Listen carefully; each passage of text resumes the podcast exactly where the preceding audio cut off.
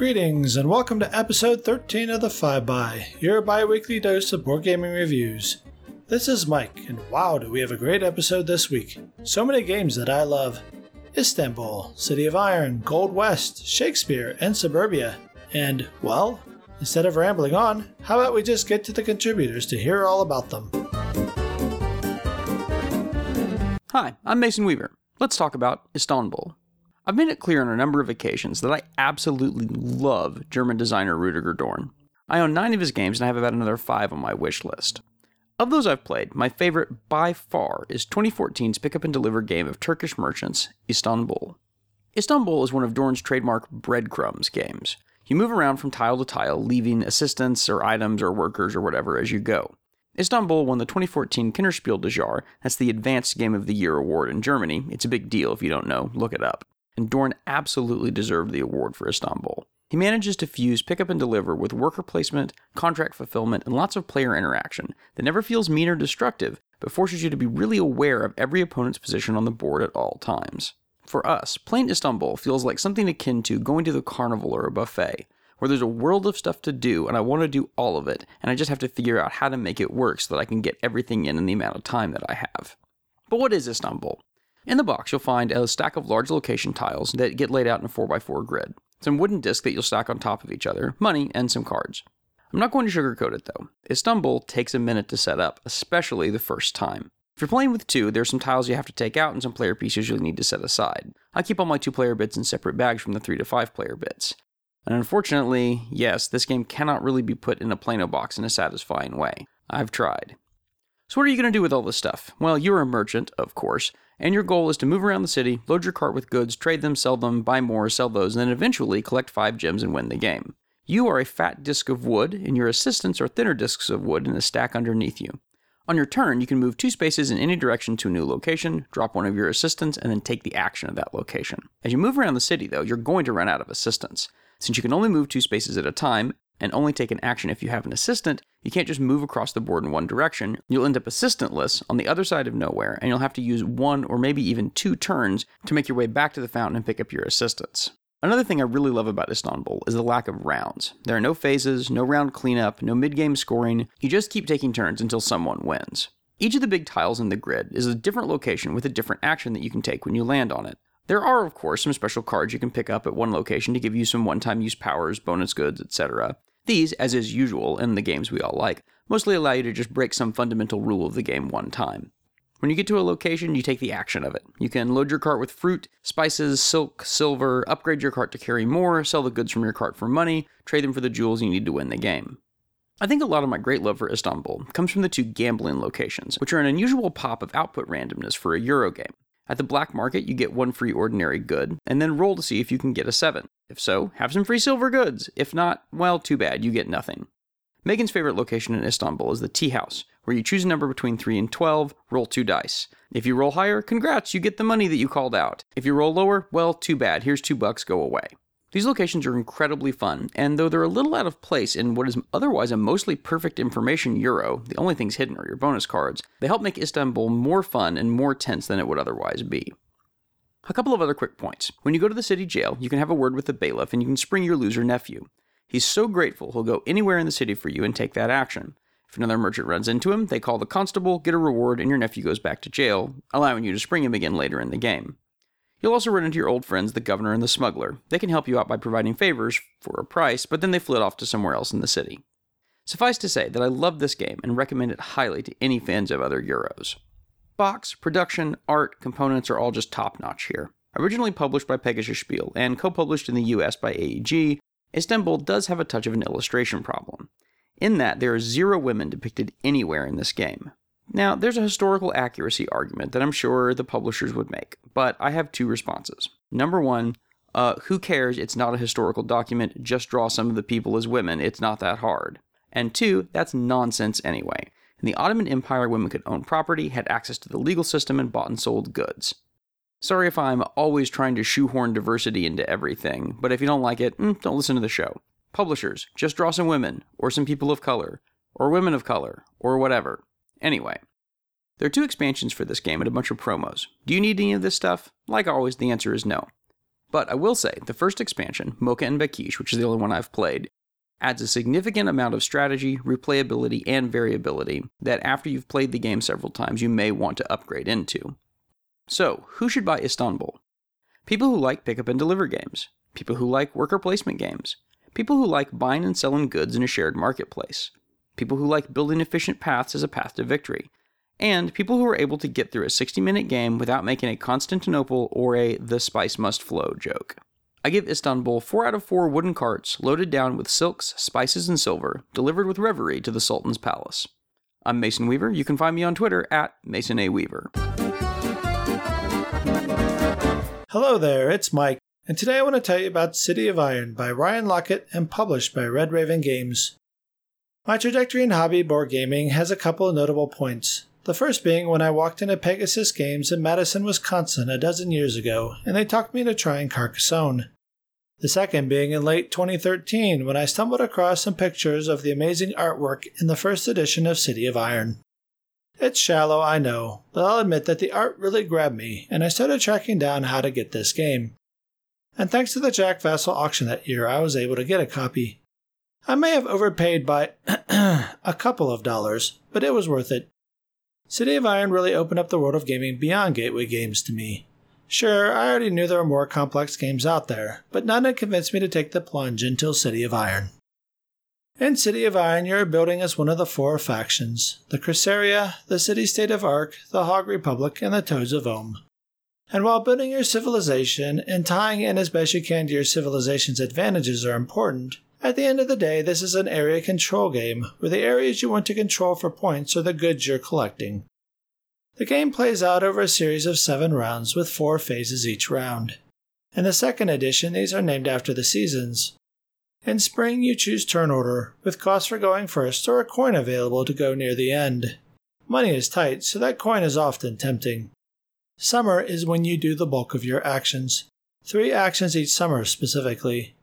You can draw a card from either your citizen or military decks, build a card from the biro if you can afford it, or store it for later build actions if you can't afford it quite yet. Research to gain a science token, which is needed for certain buildings or cards. Tax for money, use experts for their abilities, or attack a town. Buildings and towns give you goods and other benefits. The buildings you build to your civilization are a permanent benefit, assuming you don't raze the building yourself but towns can be taken away by other players. Military experts are used to attack, with other military civilian experts assisting to cover the distance required to the town. Civilization experts help you gain money or science, explore, or gain other abilities related to growing your civilization. This is the peaceful and my preferred path to victory. After the three actions of summer comes autumn, which is just board cleanup, coin collecting based on your current tableau, scoring if it's a scoring round, and resetting your hand. Last comes winter, which is where you look through your civilization's civilian and military buy pools and buy the cards you want to use later. Newly purchased cards go directly into your hand, which is super useful. You'll want to buy cards that work well with the available buildings, and you'll want to buy buildings that work well with your civilization's advantages. Nothing super game changing, but each civilization does have some advantages over the others. At the end of each scoring round, the influence of each good types are compared and points are awarded to the top two influential players. You can also gain points for specific buildings and completing objectives on your land tiles. So, I get asked somewhat regularly what the differences are between the first and second editions. They're frankly pretty minor, but if you're going to buy one edition, then get the second edition. It has the best cards from the Experts and Engines expansion. Also, the bonuses on the land boards are a good improvement, and the iconography and board cleanup are a nice touch. I also really appreciate the point salad variant, which makes the game less confrontational by removing the competition to have the most of each good you're collecting. I think I really lucked out when I first played City of Iron. I was ready to move on into deeper games, and with elements of deck building, tableau building, and card use to drive area majority of the goods tracks, this is certainly a step up from Ticket to Ride or Carcassonne without being too heavy. This game introduced me to the concepts of a biro, deck building, different faction advantages, and variable turn order, and I just ate it up. I personally wish more games used the mechanism of just flipping the discard over. The momentary pause as I try to figure out the best order to discard the cards I just used is delicious. This game also introduced me to diverse and inclusive art, something that subsequent games by Ryan Laukat have only improved upon. But I also wonder if I would be disappointed moving back to City of Iron from, say, Above and Below or Near and Far. City of Iron is by far Ryan's crunchiest, most mechanically complex game. And while I find the world he has created for the game to be rich and complex, this is not in any way a storytelling game. Just a smooth, deep, and wonderfully thematic Euro, and one of my favorite games. So until next time, if you want to talk Suikas, bottle demons, magic crystals, or anything else, you can find me on Twitter at Mike Grizzly. Hello, 5 by listeners, it's Ruth here, and today I wanted to talk about Gold West. Designed by J. Alex Kevern and published in 2014 by Tasty Minstrel Games, Gold West puts two to four players in the role of prospectors, headed out into the previously unexplored frontier in search of precious metals. This resource management and area control game is about as close to perfect as I can imagine. And my only complaint is that I just don't play it enough for some reason. Over the course of the game, players will build mining camps and settlements on different claims, each of which will provide two or three resources of particular types to the player who moves in, dependent on the type of terrain represented by the claim. These resources will be used in future turns to perform actions. Stone and wood are used as building materials to build the camps and expand the player's mining empire. The precious gold, silver, and copper found in the hills of the frontier can simply be shipped off to earn points, or instead can be used in particular combinations to fulfill valuable investment contracts or to gain influence in Boomtown, which will open up endgame scoring opportunities to everyone who has influence in the town. As each terrain type is associated with different resources, players often want to spread out across the map, but there are also valuable rewards available for focusing on a particular type of terrain through majorities, and this leads to pleasingly thinky placement decisions, especially as placing somewhere also immediately reveals the resources that will be available to those who move into the adjacent spaces, which may end up providing your opponents with particularly valuable opportunities. But my favorite thing in the game is the Mancala esque resource supply track, which makes for some super satisfying moments when you get exactly what you need for your turn and know that all your previous planning and placement has paid off. You see, when you gain resources each turn, you get to choose which of four bins to place them on your supply track and then receive points depending on where you put them. Lower bins will give more points. Up higher, you can even get no points for placing resources. In the very beginning of your turn, the first thing you do is pick up the contents of any one bin and start moving up the track, dropping one piece into each bin closer to the top of your player board. Whatever's left in your hand once you've moved past the rest of the conveyor Mancala style is the selection of building materials and metals that you have to actually take your turn. So while placing in the bottom bin might give an immediate points, those resources are going to take longer to emerge from the track, and they're going to get separated and spread thin as they go. It's a really neat puzzly aspect, and I enjoy seeing the different ways that players approach it. Some will place resources high for less immediate points, but increase security in knowing what's going to come out later, while others go for points, place low more often than not, and then try to drop just the right piece each time they use resources in an effort to tweak the bin contents and set up future turns. Another pressure placed on the players is that they must gather resources every turn, and the preferable way to do this is by building a camp or settlement. But if they don't have any wood or stone come out of the supply track, the player instead will have to loot a claim, taking the resources from the site and then discarding the token without getting to build on the board. Instead of building, their tent piece for the turn will go to the wanted area, which signifies the bounty placed on those who claim jump. And this means not just an immediate negative point for doing so, but there's more negative points up for grabs later for those who've looted more than others. So while players might really want to just grab all that valuable point generating gold, silver, and copper that's on the board, they'll need to keep enough building resources in their track and in the right places to keep them coming out on a regular basis, preferably on every turn. It's a relatively simple and pleasant game to teach. Everything moves really smoothly together and it just makes sense as you explain it. When you add in the nice chunky puzzle piece components that make up the variable board setup, and then put Adam McIver's impressive graphic design on top, it's no wonder I consider this game to be just delightful on the table. It's really relaxing to play, it looks gorgeous, and people love the little prospector and stagecoach meeples. But it's still a game full of interesting choices, and that Mancala setup has the right amount of trickiness to make sure that your players don't end up so relaxed that they just fall asleep. That variable setup of the board means that opportunities for endgame points are going to shift from game to game, and combined with the random distribution of claim tokens, it stops the game feeling samey without making you relearn the game every time looking at a new setup. It makes me think of a Stefan Feld game, and given that I own most of Feld's back catalog, I'm considering that a compliment. So if you're interested in a beautifully produced resource management game that plays in under an hour and features a tricky Mancala planning mechanism that only you can mess up for yourself, then consider adding a copy of Gold West to your collection. And until next time, you can find me at sequentialgamer.wordpress.com or on Twitter as Roof. That's an R, four O's, and an F. Thanks for listening. I love games that make me feel like I'm inhabiting another place or time or world for a couple of hours. But as much as I love theme, I don't want to sacrifice gameplay for it. If I had to choose a game with brilliant mechanisms and a bland theme, or a game with a beautiful theme and broken mechanisms, I'd put them both aside and play Shakespeare, which handles both brilliantly.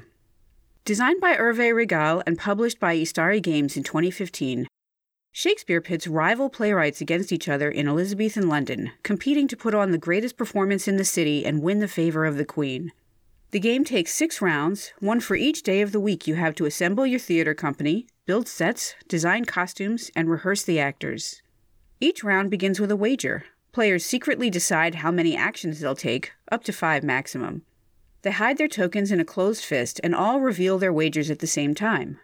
Whoever chose the fewest actions goes first and gets a victory point, called a prestige point, as a bonus. The rest go in order based on how many actions they chose. This mechanism adds tension to every round. Do you choose fewer actions because you desperately need to hire a particular actor or get first crack at the available costumes? Or do you choose more actions, knowing it will put you in last place this round because, well, because every action is precious in Shakespeare? You need as many actions as you can get, and you need to use them all efficiently. There are three acts that each need to be rehearsed before the two dress rehearsals. A well rehearsed company will earn you cash and prestige points. And there's additional pressure to focus on rehearsing because not rehearsing enough before dress rehearsal will cause you to lose prestige points. But you can't neglect the morale track, it resets every round and will either gain you a bonus or cost you a penalty each time. And then there's costuming. Completed costumes give you cash and or prestige points when you complete them, plus a bonus at dress rehearsal. On the other hand, set design gives you a one-time bonus when you buy it, which can be just what you need to keep up in that round. And don't forget to visit Queen Elizabeth and get money. One of my favorite mechanisms in Shakespeare is that you can hire any cast and crew you want and don't have to pay their salaries until the end of the game. If you lose track of money, you can end up with a costly deficit at the end. Besides money, the Queen can also give you secret objective cards, which are worth prestige points if you fulfill the conditions on the card. I love how well balanced Shakespeare is. Every action feels critically important, and no matter what you do, you feel like you aren't doing enough of something else. That constant tension between competing priorities keeps me on the edge of my seat for the entire game. I'm always looking ahead, trying to figure out how I can possibly get what I need before the next dress rehearsal. The theme in Shakespeare is beautifully executed, the game works continually to make you feel like you aren't just pushing tokens around a board. You're a struggling playwright, putting together a performance that you hope will impress the queen more than any other. For instance, most costume bonuses gain you points on the rehearsal tracks because having a beautiful costume inspires your actors to do better in rehearsal. If you haven't rehearsed enough by dress rehearsal days, or if you fail to pay your workers, you lose prestige points. Because word gets around that your company isn't as successful as it seems, and so you lose prestige. But my favorite little thematic touch is the Hamlet card. When you activate Hamlet, he causes all the other players to lose a point on the morale track. Because the actor playing Hamlet is so good, seeing him rehearse for you demoralizes all the other companies. Shakespeare has a bit more interaction than the typical worker placement game. Besides competing for limited resources, there are some actions, like Hamlet, that cause other players to lose morale. And of course, there's the wager at the beginning of every round. In a game where every single action counts, there are real stakes to figuring out how many actions the other players will wager and how many you need to. As much as I love Shakespeare, I do have a couple of caveats. It's not the easiest game to teach inexperienced players. A few weeks ago, I played a game of Shakespeare that included two people who hadn't played many modern tabletop games. They both found that there was a bit too much to keep track of, too many mechanisms they were always falling behind in. The careful balance of those competing priorities, and the constant feeling of barely keeping up is one of the things I love about Shakespeare. But it's a lot to grasp for someone who isn't used to learning new games with complex rule sets in a short amount of time. Also, on a more trivial note, the components are a bit fiddly. Many little cardboard tokens that have to be placed just so on player mats, with no notches or cutouts on the mats to help them stay put. One table bump, and you're left trying to remember which costumes were completed, or worse yet, picking up tiny cardboard circles off the floor. I played Shakespeare once in a bar, and I will never do that again. It felt like we spent just as much time looking for cardboard tokens that had fallen under the table as we did playing the game. But those are minor quibbles. Shakespeare is a wonderful game, a well oiled machine of balanced mechanisms and elegant theme. Great use of theme means an evocative setting, not just pasted on but fully realized, and well integrated with the rules. In a truly great game, theme and mechanism reinforce each other. The theme makes the rules easier to understand, and the mechanisms make the theme feel more real. That's what Shakespeare accomplishes. My name is Sarah, and when I'm not rehearsing my latest play to win the Queen's favor, you can find me on Twitter at Sarah Ovenall. Hello, it's Lindsay here, and this episode I'm talking about Suburbia, a tile placing, city building, economic game by Ted Alspach. Artwork is by Ted Alspach, Clemens Franz, and Ollin Timm. My copy is published by Bezier Games and it plays in around 90 minutes. In Suburbia, you're building a neighbourhood of hexagons. These comprise of parks, offices, restaurants, airports, etc. You begin the game with one of each of three basic tiles for your neighbourhood to bloom from. Each hexagon tile provides a bonus of either income, the amount of money, or reputation, the amount of points you receive at the end of each turn. Some tiles provide you with additional bonus or penalty depends on which other tiles they're adjacent to. As you ascend the population track, your reputation increases. So the nicer your neighbourhood, the more new residents will be drawn to it. However, red lines are distributed over the population track, and every time you cross the line, both reputation and income are decreased on your borough board, which is where you keep track of your income and reputation. If you grow your reputation too quickly, you will soon find yourself without income to purchase new tiles, so lakes and basic tiles are on offer to assist when times be tough. There are always seven tiles on offer on the marketplace, as well as three stacks of basic tiles. Each tile has a cost, and an additional cost depends on where it's situated on the marketplace. The cost of tiles is reduced as they move further along the market, and you keep playing until the end of game tile is revealed in the last 10 tiles of Stack C.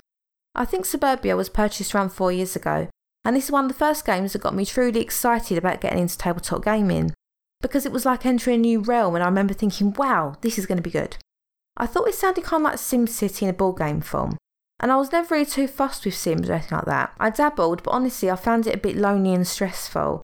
And this is the opposite of what I was looking for when thinking about board games, but I still like that theme. So yeah, to cut a long story short, I think it sounded super cool. Thinking about it now, I think it was a bit of a brave choice for newbies. Not because it's an overly complex game, because it's not hard to learn, it's not terribly heavy, but I do feel like it's a bit of a gamer's game. It's got depth, but not so much depth that you're going to drown in a murky sea of confusion and uncertainty. But put it this way, as new gamers, it took a while to get to grips with the rules and the details and the point scoring. With most games I played a few years ago, I would kind of do the stuff it says in the tin. So when I first played Suburbia, I was probably just buying the cool sounding buildings, trying to earn money, attempting to meet my secret goal, and sort of cruised it and probably lost spectacularly. But there was always a moment during the second or third play of games where I'd just click with it and I'd say like, hang on, I've got it, and then begin to see the design more and understand what I'm supposed to do and what's happening and the game's intentions, and that's a good feeling. Unfortunately, when I played it recently, I kind of sucked, and I thought, wow, I've played so many more games since Suburbia heavier games, bigger strategy games. So, how on earth have I got worse at this one? And honestly, I always go back to the same thing that pre baby, now toddler, I just slept more. I probably had a lay in until midday on a Saturday. I wasn't hunting for missing postman Pat toy at 6am and having heart palpitations. So I guess it's a bit lame to blame on parenthood, but honestly, it has made me so much worse at games. But it's very rarely stopped me playing and giving it a fair shot. So yeah, I struggled with Suburbia the other night. But it's still a great game though, and I'll tell you why I think so. Like many games I favour, there's lots to gain, not like it's dead easy to gain the things you need, but there's plenty to be gained if you play it right and plan ahead. There are so many considerations when purchasing and placing a tile, and some tiles interact with other tiles, not just in your neighbourhood, but in everybody's. So I can imagine in a two player plus game, you've really got to be hyper aware of everything that's going on in everyone's areas, be it for your loss or your game. There's the income, reputation, money balance, which personally I've always found it quite tricky to navigate. I've often found myself having loads of cash and lots of potential buildings to purchase and not wanting to because I don't want to be skyrocketing ahead and cross loads of red lines and lose a ton of reputation and money as I go. Other times I've found myself so broke and trying to get as many income related tiles as possible, and this is really where the standard hexes and lakes have come in useful. But when you get onto a good thing and you've got a decent plan and you're looking like you'll meet your goals, your opponent isn't taking the buildings you're after, and it just flows really well and there's lots of stuff to gain. So maybe I'm not so good at this game, but I still enjoy it anyhow. And I just love those little thematic elements. Just simple stuff like a farm being adjacent to several restaurants will earn you income, or a fancy restaurant will earn you income until other restaurants pop up in other people's neighbourhoods or your own, that sort of thing. I think it works really well within the game. But I'm telling you, sometimes I've built some pretty sorry looking neighbourhoods. In terms of artwork and fluff, it's pretty sparse. There's not much to it, it's not much to look at, but there's nothing wrong with that. I haven't played the expansions or any other Ted Alspach games for that matter, other than Castles of Mad King Ludwig, which I really wasn't as keen on, and maybe it's because it doesn't have that lovely hexagonal tile line that always gives me that wonderful sense of satisfaction, if you know what I mean. But I haven't played it in a while, so I'm not so sure. I would like to speak about the two games comparatively, and I may do that on a blog post shortly. If you want to see and hear more from me, you can visit my Instagram and YouTube channel, Shiny Happy Meeples, or visit my blog www.shinyhappymeeplesblog.wordpress.com or follow me on Twitter, capital S, capital H, Meeples. Bye for now. Thanks for listening to the 5 by. If you'd like to follow us, please do on Twitter at 5 by Games. Like us on Facebook at facebook.com slash 5 by Games. Join our BGG Guild at number 2810. Listen to us on iTunes, Stitcher, or Google Play or just follow all the links you can find on 5bygames.com.